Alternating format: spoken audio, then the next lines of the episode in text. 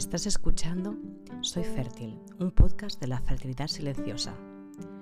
Mi nombre es Mireia Monterde y llevo más de 10 años acompañando a mujeres en su maternidad y crianza, y ahora también lo hago en el proceso de fertilidad. Mi objetivo es que te sientas acompañada, escuchada y comprendida en un proceso que suele ser largo y doloroso. Que descubras que hay otra mirada del proceso de fertilidad, otra forma de gestionar las emociones, de vivir el proceso desde un lugar mucho más saludable para ti físicamente, emocionalmente y mentalmente. Bienvenida, ya no estás sola.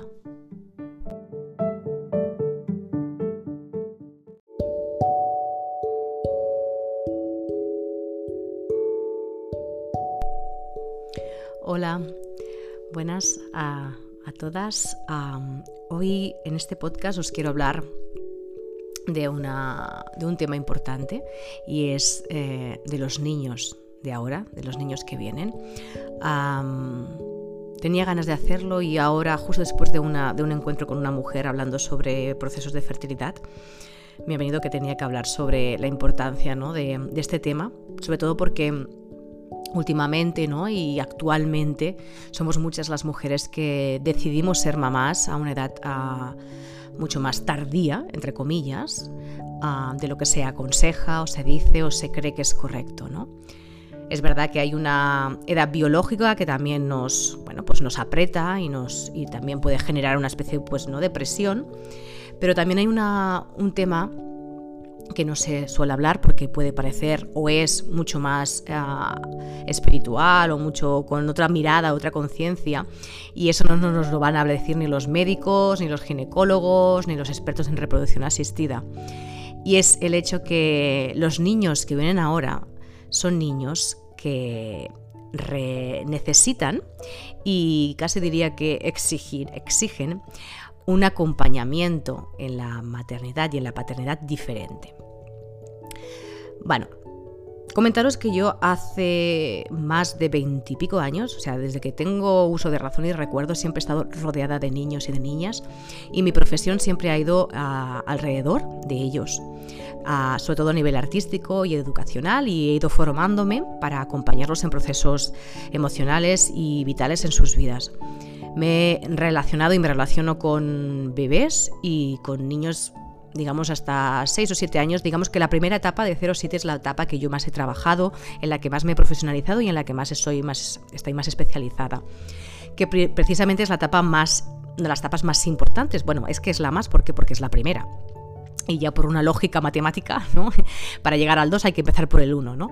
Y de 0 a 7 es una etapa muy bonita, pero también muy intensa, donde se generan y donde se crean las bases de estos pequeños seres que vienen a este mundo con una potencia increíble. ¿Y por qué os cuento esto ahora?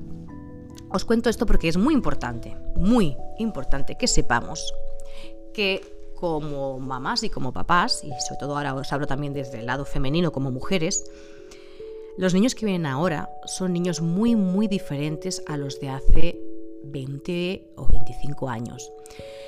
No sé por qué somos capaces de aceptar que la tecnología avance, que la sociedad avance, ¿no?, que pasemos de tener un coche que en los años X se movía, ¿no?, a manivela, a que ahora pues tengamos que poner una llave y arranque, y en cambio nos cueste entender o aceptar que los seres humanos evolucionamos y cambiamos muchísimo, a un nivel interno, a un nivel profundo, a un nivel del ser.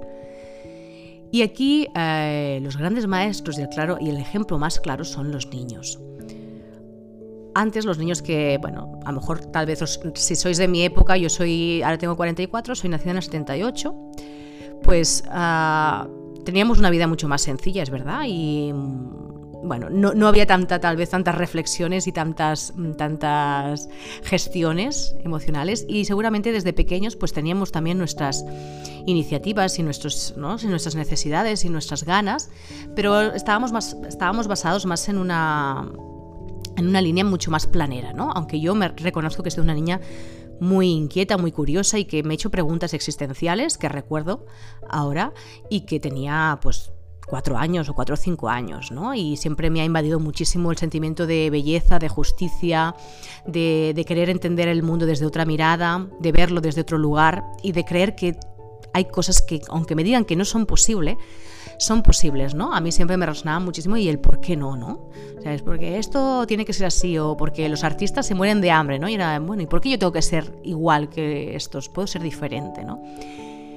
Y con esto lo que os quiero decir es que nuestros padres nos educaron con mucho amor o con mucho respeto, cada uno, bueno, ahí estará también su historia familiar, pero nos educaron con las herramientas que tuvieron y en esa época las herramientas eran muy escasas y muy básicas, a no ser que tuviéramos unos padres y sobre todo unas madres mucho más abiertas de mirada, que en mi caso fue así. Yo tuve una mamá y tengo una madre que bueno, en aquella época incluso ella se castigó por tener otra mentalidad, pero realmente ahora, 40 años después, está viendo los resultados y está viendo que lo que ahora se predica, bueno, o se tiene como una prioridad a nivel de acompañamiento emocional y educación respetuosa.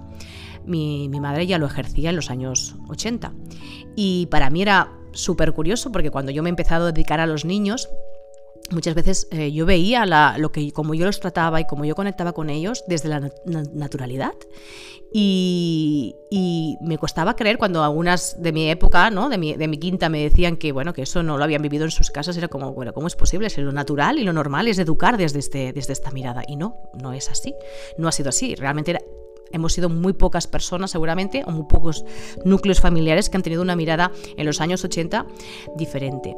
Y esto me ha hecho conectar también, que hace poco conectó, que a lo mejor me escuchará también una niña, que ahora es una mujer, que yo también he trabajado y todavía sigo en ello gestionando actividades en un camping y a los 20 años trabajaba como animadora, como monitora.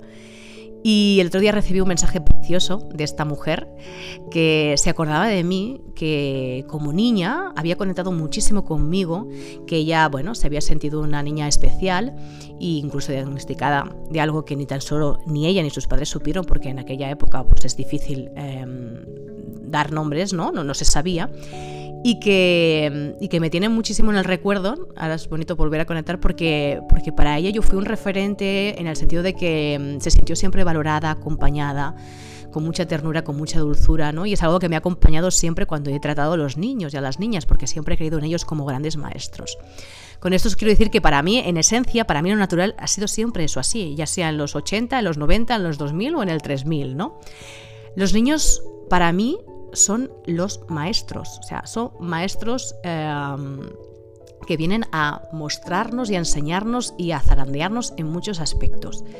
Y los niños que vienen ahora, y ahora ya puedo hablar por experiencia de tantos años, los que vienen hoy, en este siglo, en estos años 2020 y pico, son niños y niñas que ya están, bueno, que piden que nosotros como padres y como madres y como referentes empecemos a tener otras concepciones de la vida, del cuerpo, de las emociones, de los pensamientos, que empecemos a acompañar desde otro lugar, desde otra mirada,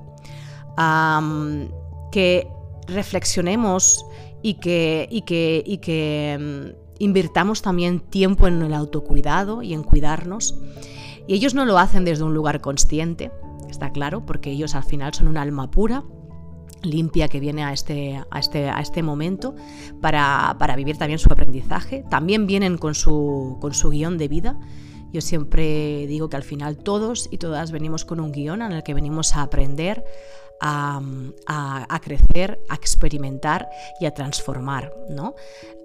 Una oportunidad para evolucionar.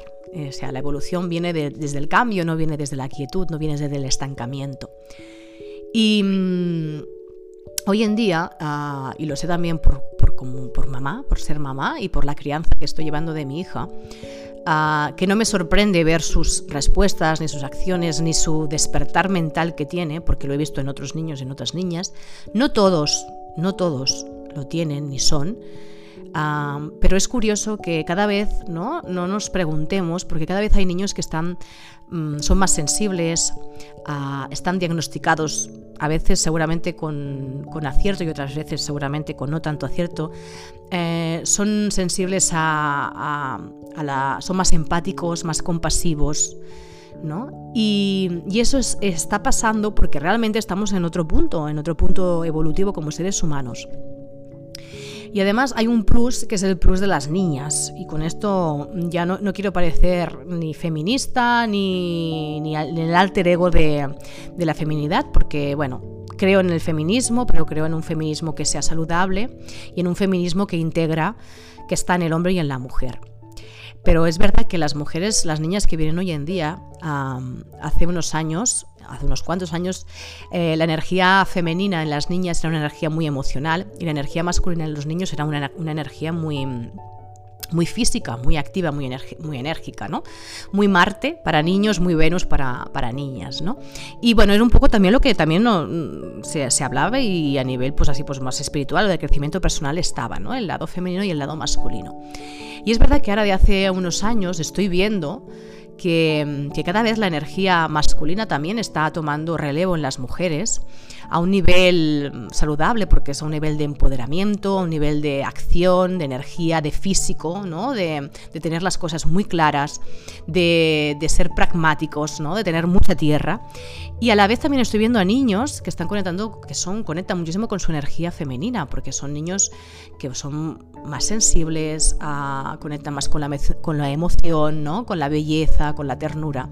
Y eso es bonito, porque se está viendo, está pasando que realmente nos estamos equilibrando, estamos encontrando que estos dos hemisferios, más a nivel neurológico, izquierdo y derecho, pero hablando ya a más nivel energético y a nivel más espiritual, estas dos energías, la energía femenina y masculina, están integrándose en la mujer, ¿vale? En la energía masculina, y en el hombre, en el niño, en la energía femenina.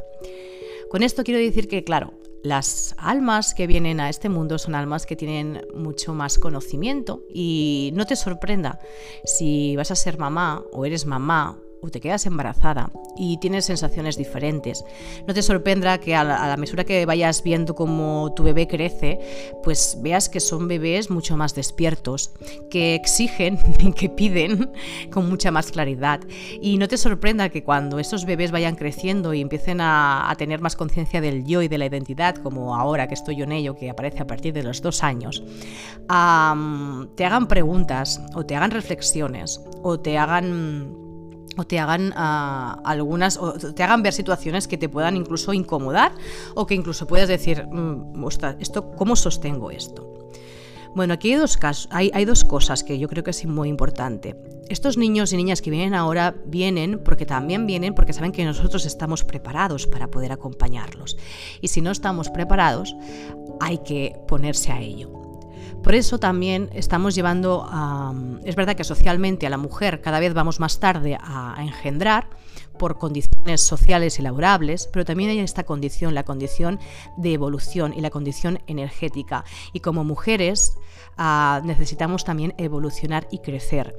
Y yo, que me quedé embarazada con 25 años y me quedo embarazada con 40, no soy la misma mujer, y puedo decir que con 40 años, aunque pueda ser que a nivel físico sea más vieja, esté más oxidada, mi cuerpo vaya envejeciendo, puedo decir que a nivel anímico y a nivel emocional y energético me siento mucho más joven, me siento mucho más capacitada para acompañar a una nueva persona, me siento que he transitado y que he trabajado muchos más miedos, que me he liberado de muchas cargas, de cosas que ni siquiera eran mías, sino que venían de mi linaje, que he aprendido sobre mi crecimiento, que estoy más segura, más empoderada en mi cuerpo, en mis decisiones, en lo que necesito, soy más consciente de lo que necesito y lo pido o lo busco o lo voy a conseguir, tengo un pensamiento más claro, me permito descansar, me permito ser consciente de mis emociones, me permito expresarlas, y todo eso mi hija lo está viviendo conmigo y lo está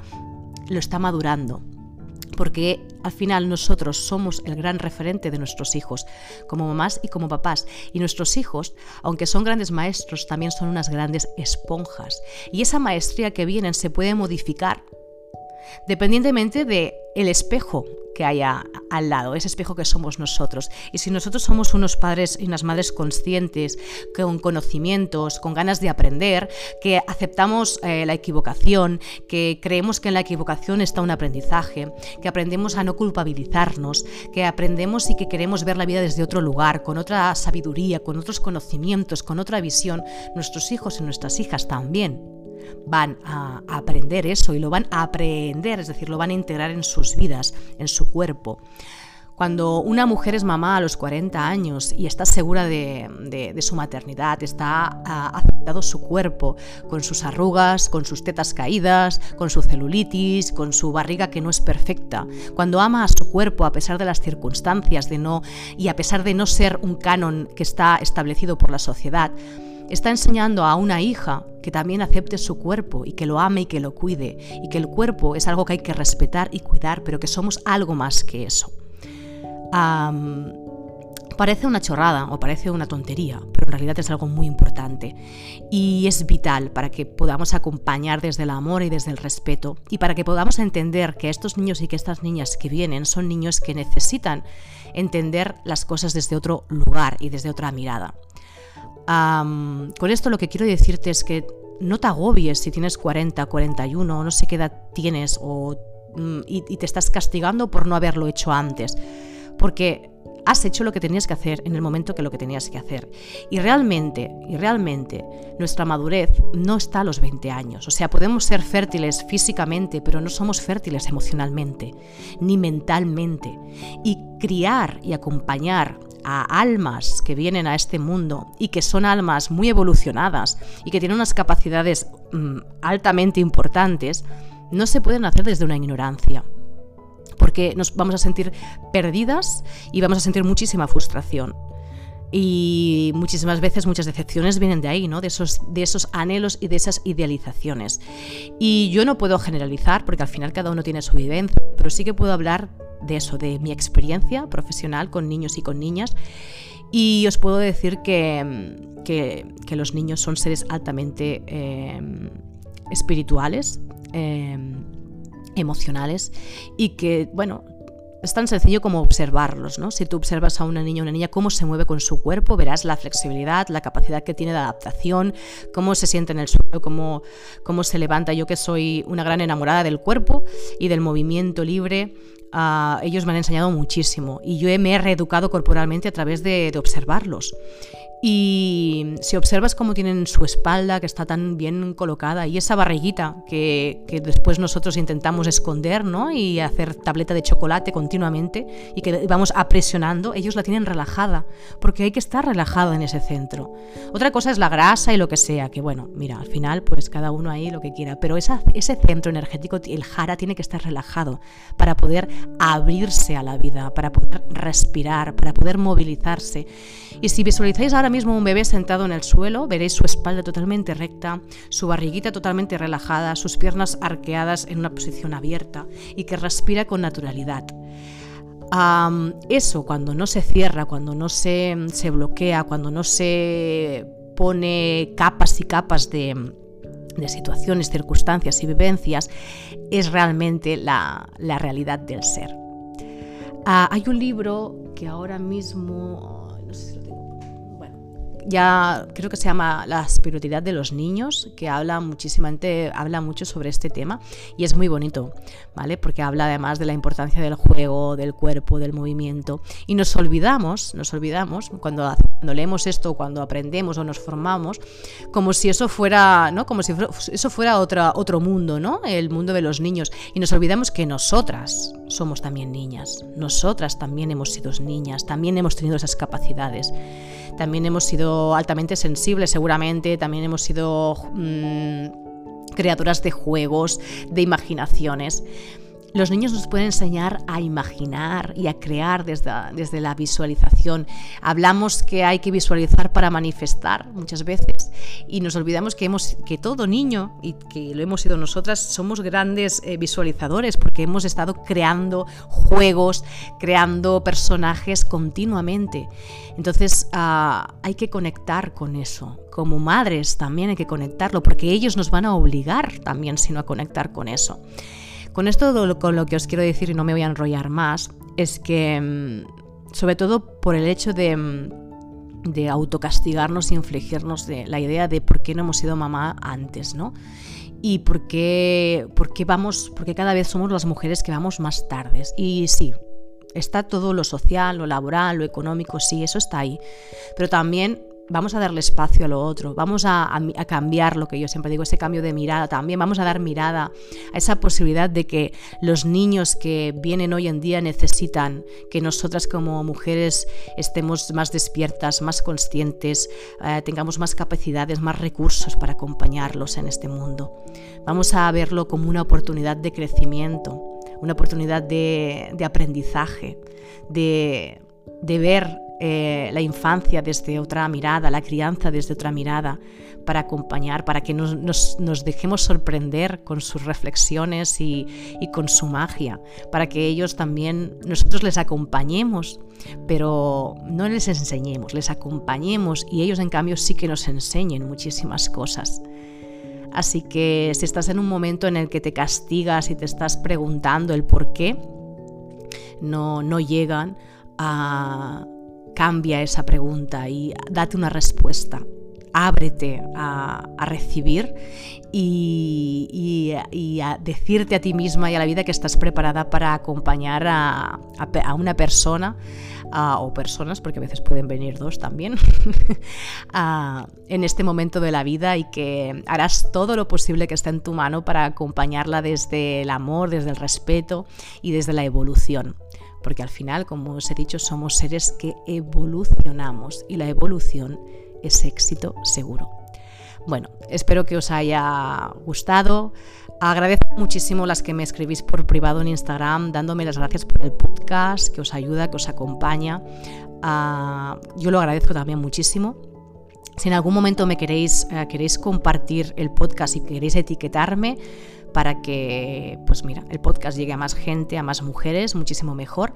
Al final también mi preocupación de que llegue, llega por sí sola, veo que al final va llegando. Muchas veces la mayoría de vosotros me decís por casualidad, por mira, inspiración, puse esto en Spotify y apareciste tú, y supongo que ese es el camino también. Pero en todo caso, si lo queréis compartir y me queréis etiquetar, aunque muchas seguramente tenéis cuentas privadas, pero yo encantada. Y si me queréis escribir, pues también os lo agradezco muchísimo. Recordad que seguimos con el Círculo Fértil, que bueno, aún dejo abierto algunas plazas, aunque ya no, cuando llegue un número concreto ya no abriré más para este círculo, porque ya lleva un tiempo también trabajando juntos y creo que también es importante cuidar esa energía. Pero ya os iré contando cositas, porque sigo trabajando en la plataforma online y sigo con muchas ganas de crear mucho contenido en relación no solamente a la fertilidad, sino también a la maternidad, sino también a la crianza y también a la educación y acompañamiento espiritual y emocional de los niños de la hora. Va, un besito y hasta pronto.